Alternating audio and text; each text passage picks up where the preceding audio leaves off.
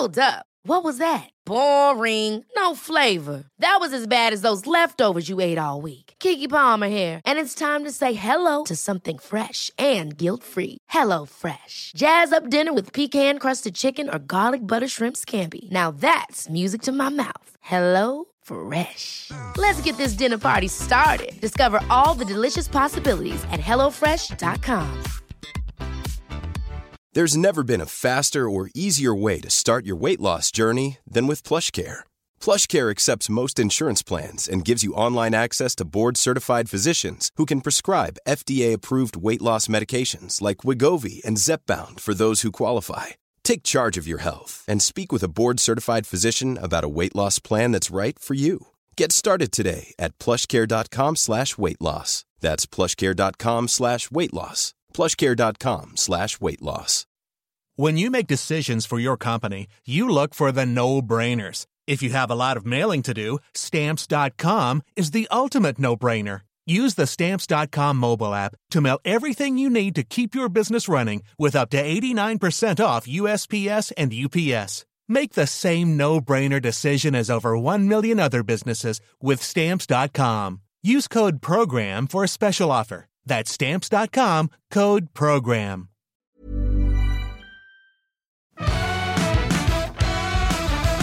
Hello and welcome. Hello. Thanks for being here.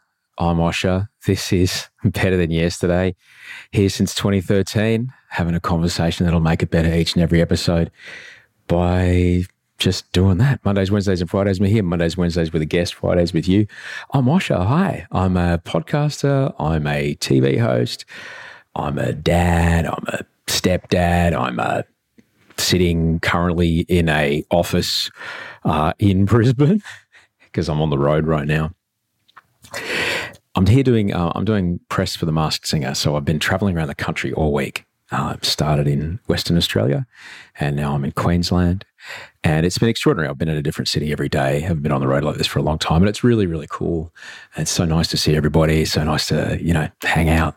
It's lovely. Thank you very much for the people that did send me emails, by the way. Send Osher email at gmail.com. It's really really, really lovely. Thanks very much for to Jen, who sent me the most lovely, lovely picture of a, a lovely coastal walk, listening as they walk by the ocean. Thanks for shooting that. Super cool. I love it. Just take your phone out, take a photo of what you're looking at right now as you're listening, and send it to me. Send Osher email at gmail.com.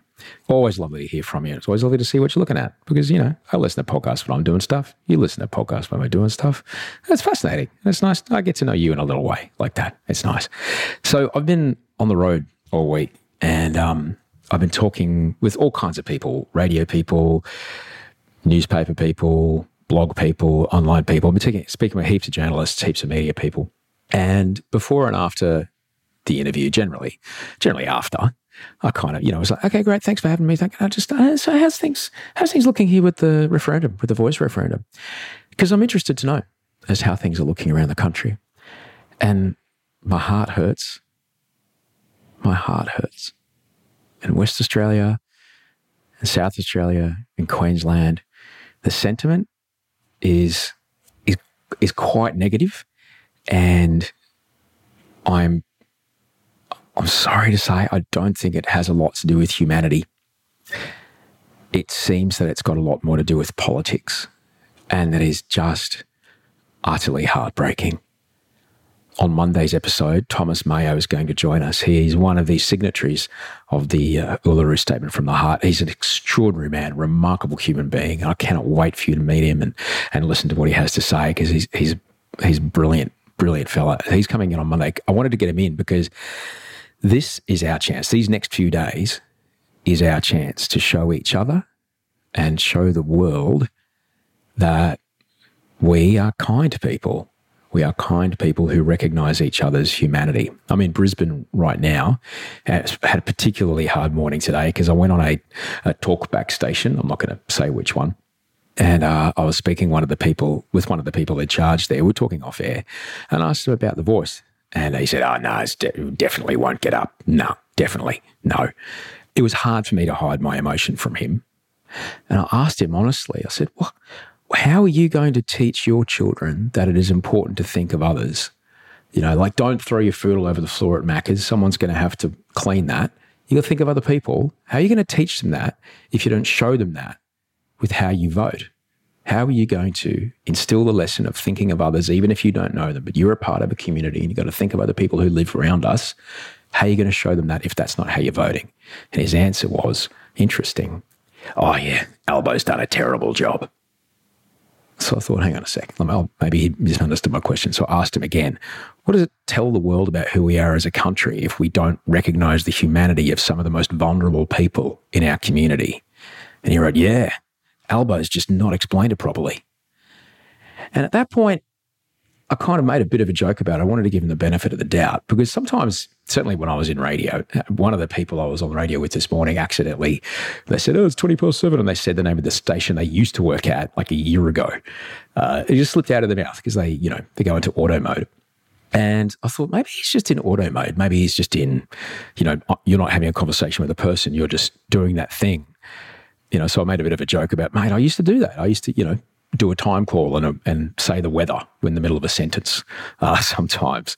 So I asked him again, I asked him, look, well, what would it feel like to wake up in a country that has just voted and shown that you, you know, if you're a young kid and a young Indigenous kid, that you and everyone in your family doesn't matter enough to be recognized by your country or that you don't matter enough that you get to have a say in matters which affect you and your community specifically. Like, how would that be showing up to school that day?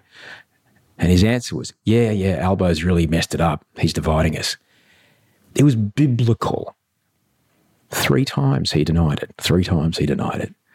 Three times he slipped into talking points, which kind of allowed him to abdicate his personal moral responsibility to a partisan action.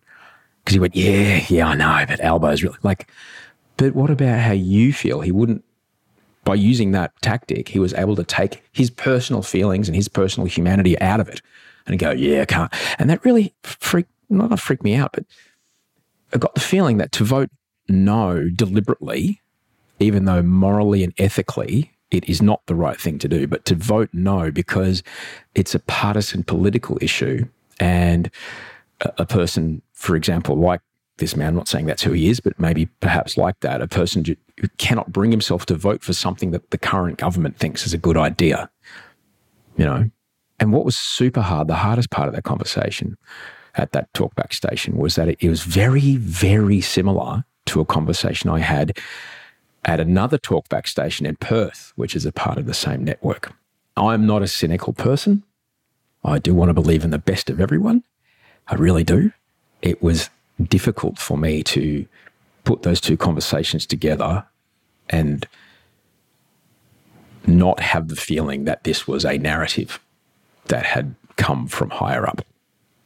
I would love to believe it isn't. I really would. And a, a, similar thing happened when I spoke with some other journalists this week. Because, you know, during the course of the interview, I was speaking about the voice to parliament. I, I try to speak about no, I don't, I don't crowbar it in. I don't rub it in people's faces. I talk about it in a gentle way and I try to bring it up in a, in a natural way.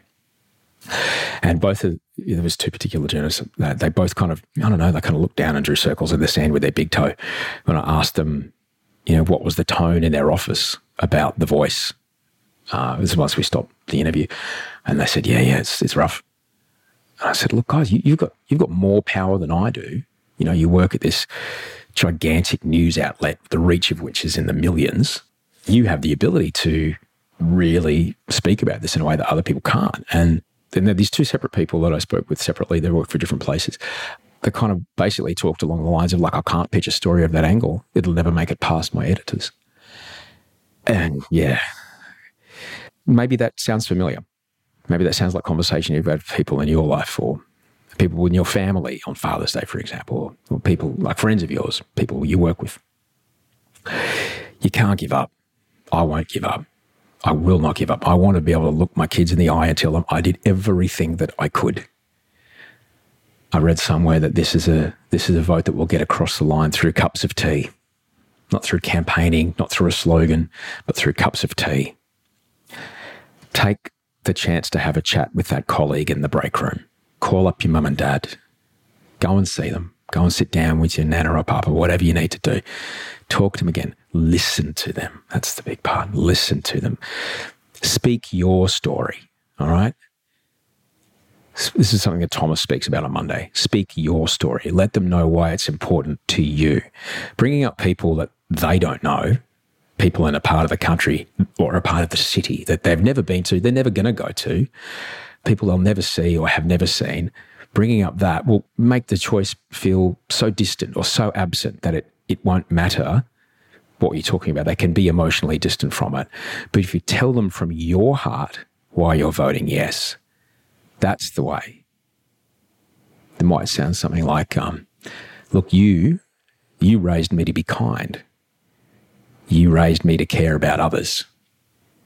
You raised me to not follow blindly, particularly when I had a head of steam and, you know, chasing after the pack, to not follow blindly and, and, and check. Check if something sounded, you know, super amazing or super exciting or whatever. Just double check that you raised me as well. You raised me to to know that I had to live with the consequences of my choices. These are all the values that you raised in me, and I'm I'm voting yes because I tell my kids they need to be kind to each other, that they need to think of others, and they need me, they need to see me live that. And you, if anyone, should know that kids don't do what you tell them; they do what you show them. And I need to show them that I am living as the person that you raised me to be, which is someone who is kind, someone who cares about others, someone who checks rumors or, you know, something that sounds sensational. You taught me to check and double check and, and see. Don't believe everything you read, don't believe everything you hear. And you taught me about, you know, having to live with my choices. And I I want to live with that I chose to support this. It might sound like that. Now, I'm I'm sure that people, I think that there's clearly a percentage of people who are unfortunately quite bigoted, and, and I, you can't change that. You can't change that. I'm sure that people might want to vote no though because they just don't understand. Because in a way, Radio Boss Man was was right. There has actually been very little information about what the referendum actually is. So the refresher is that Indigenous people in our country, in Australia, they need a voice to Parliament because in the past, uh, governments of Australia have enacted laws that have negatively affected the lives of Indigenous people. In our country, um, like many other democracies, we ask our politicians to, to govern in the best interest of all of us, all Australians. However, politicians, yeah, they're, they're partisan people. They have different parties. They sit in ideological groups. They're driven by ideology sometimes. And sometimes decisions are made from within those ideologies. The decisions are made without input from the people who will be impacted by those decisions. And that can create distrust, disengagement from democratic processes and democratic systems. And yeah, ultimately, it's, it's, a, it's a waste of time and money because you, you, you're not speaking with the people who are involved about what's the best way to do this an example from history, recent history, would be in 2007 when the Australian government ignored the voice of Indigenous people in the Northern Territory. Do you remember when the Australian government intervened to protect Aboriginal children? They sent the army in. They sent the army, they deployed the army on, on Australian soil. Families were torn apart, lives were torn apart and it, it, was for political gain. Uh, that entire thing was done as a reaction to and in direct contradiction of the recommendations of a report which preceded that intervention. So the intervention said, like, whatever you do, don't do this, and that's what, yeah, that's what it did. And it was not cheap; like, cost a lot of money. But but rather than use that money to provide resources that the families and the communities desperately needed to overcome the systemic disadvantage, the the people, the Aboriginal people, were instead blamed for their choices in life to, to practice their culture, to live on their country, to care for their country. And it was hundreds of millions of dollars that was spent on that intervention, but very, very little of it was actually spent on ways to address the systemic disadvantage um, healthcare, job creation, programs to support people coming out of high school or transitioning into adulthood. Very, very little of money was spent on that. Had there been a voice, had there been a mechanism for that cultural submission to you know to the people making that policy going hey if you want to do this you know in that part of the country this is the this is the way to do it that would probably work better than you know rolling the army in there could have been a, a far more positive experience from that intervention rather than just add to the trauma of uh, our Indigenous people. Because what happened in 2007 is just another moment in a long line of trauma, disadvantage, dispossession that stretches back all the way to first contact with, with Europeans. We didn't really learn it in my primary school because I went to school in Queensland, but their land was taken. They were moved off the, the country, the, the country which, you know, supported them and all their stories and culture were based around. That's how their way of life, that's how they fed themselves. That was their supermarket. They were moved to areas far away from their country. They were, they were forced to work, you know, not for cash, but for rations. Their children were taken away. Their children were taken away. The culture was torn apart, was ridiculed. In some places, was made illegal to practice. In some parts of Australia, it was illegal to speak your own language. And yet, this culture survives and continues to survive and continues to fight for recognition and trying to just recognize that these injustices were done. And it's it's hard because, you know, in our country there's a there's an entire industry that lobbies governments. It's a massive, massive industry.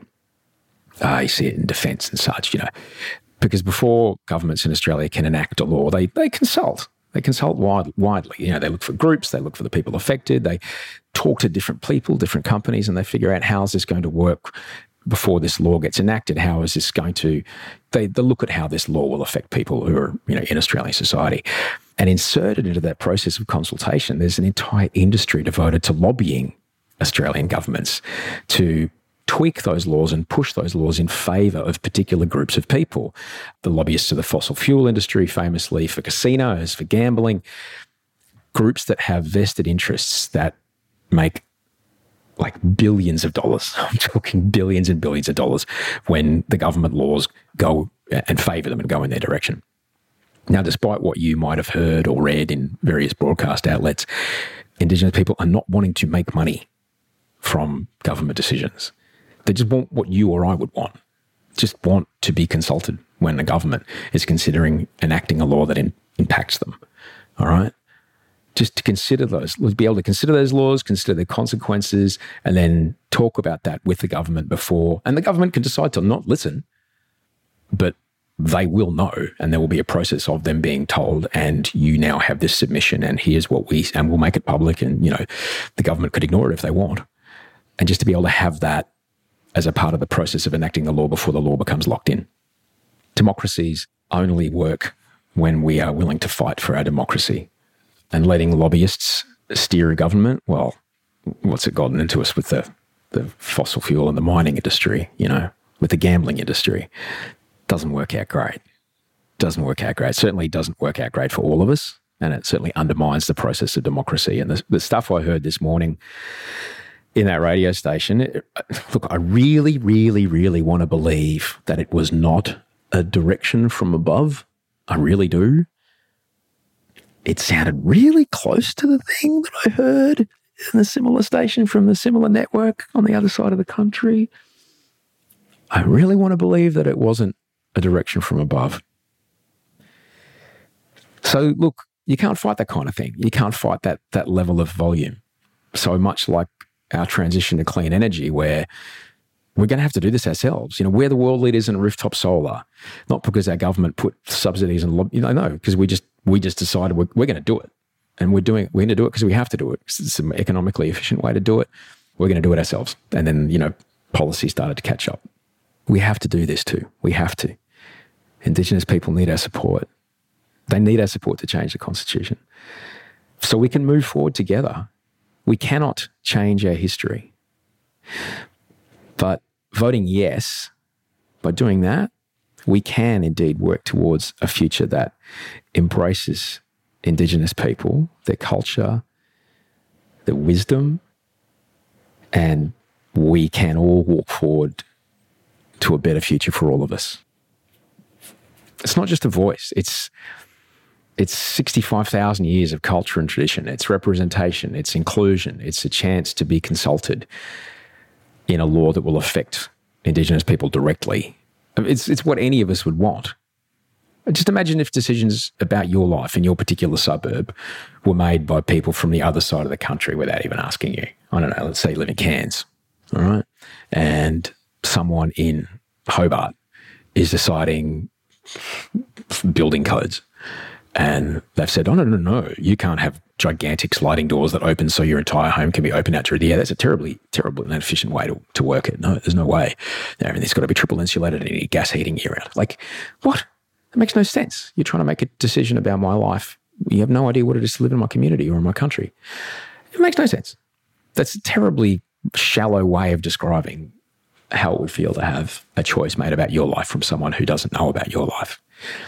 It's, it's important when you're speaking with people, whether it be at work or your family, when you're having conversations like this, they can be tricky, especially when it's someone who's held on to that belief for a long time, possibly decades. They possibly grew up with it. If you went to my primary school and you never challenged it, you would still believe why those jokes are funny. I remember coming home telling my mum jokes, and she went, Never ever say those jokes again.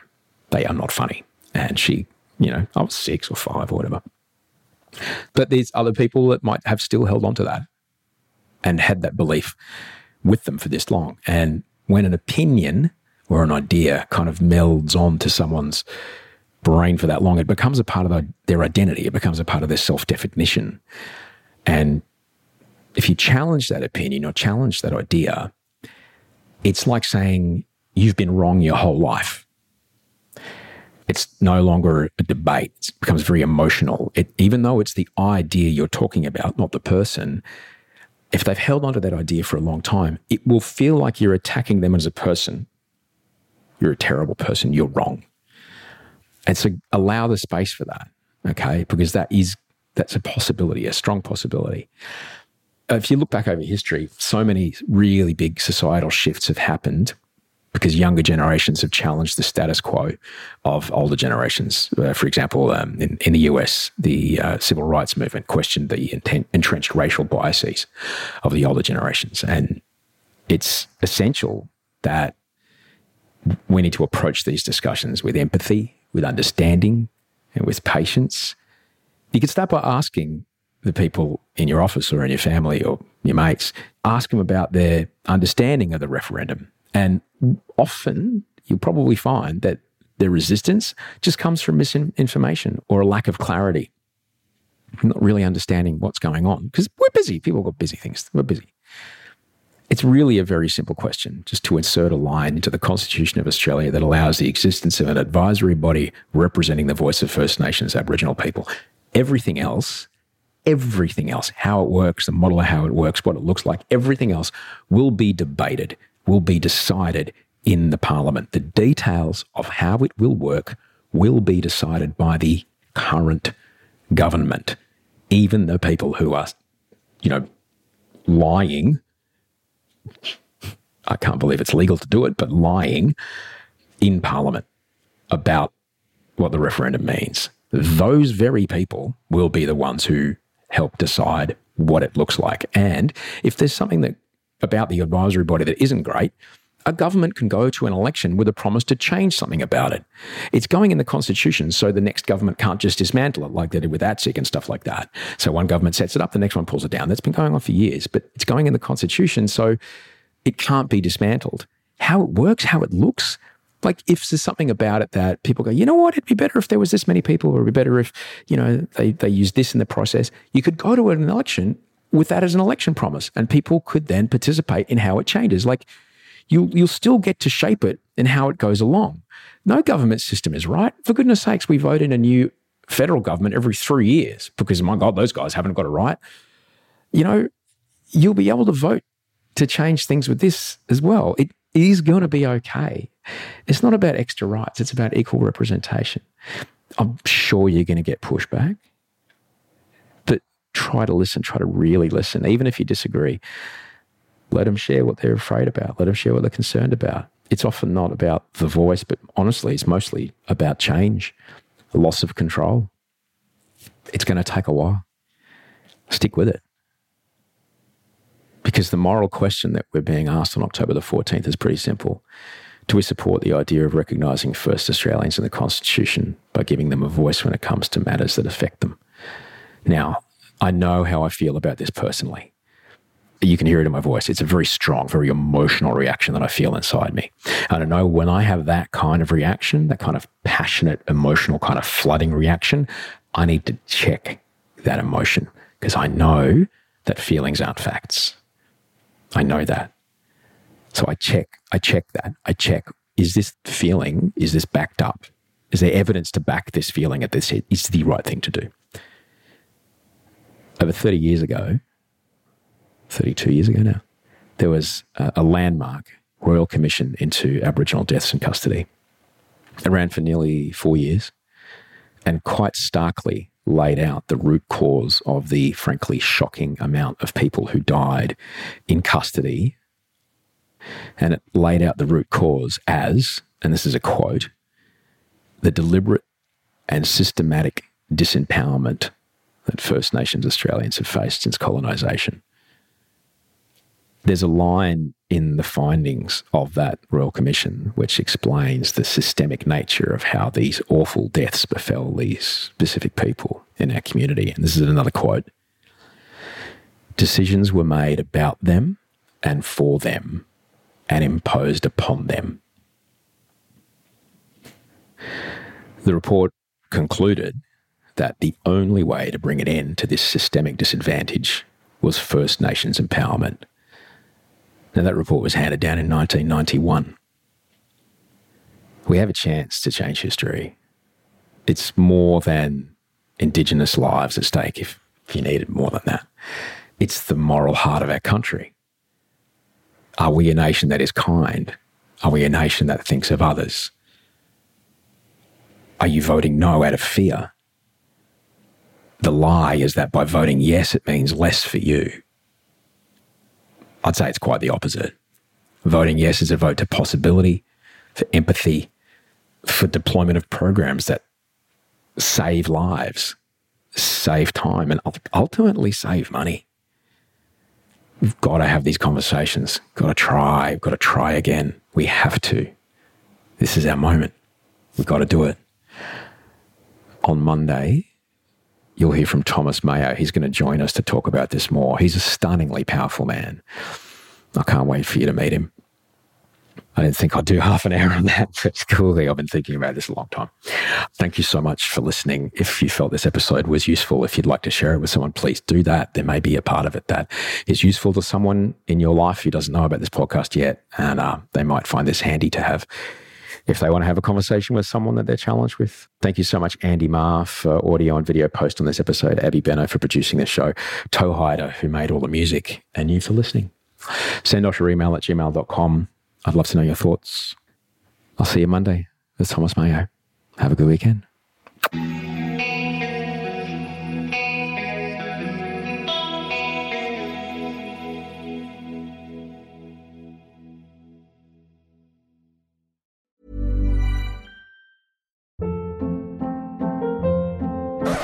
Hold up. What was that? Boring. No flavor. That was as bad as those leftovers you ate all week. Keke Palmer here, and it's time to say hello to something fresh and guilt-free. Hello Fresh. Jazz up dinner with pecan-crusted chicken or garlic butter shrimp scampi. Now that's music to my mouth. Hello Fresh. Let's get this dinner party started. Discover all the delicious possibilities at hellofresh.com.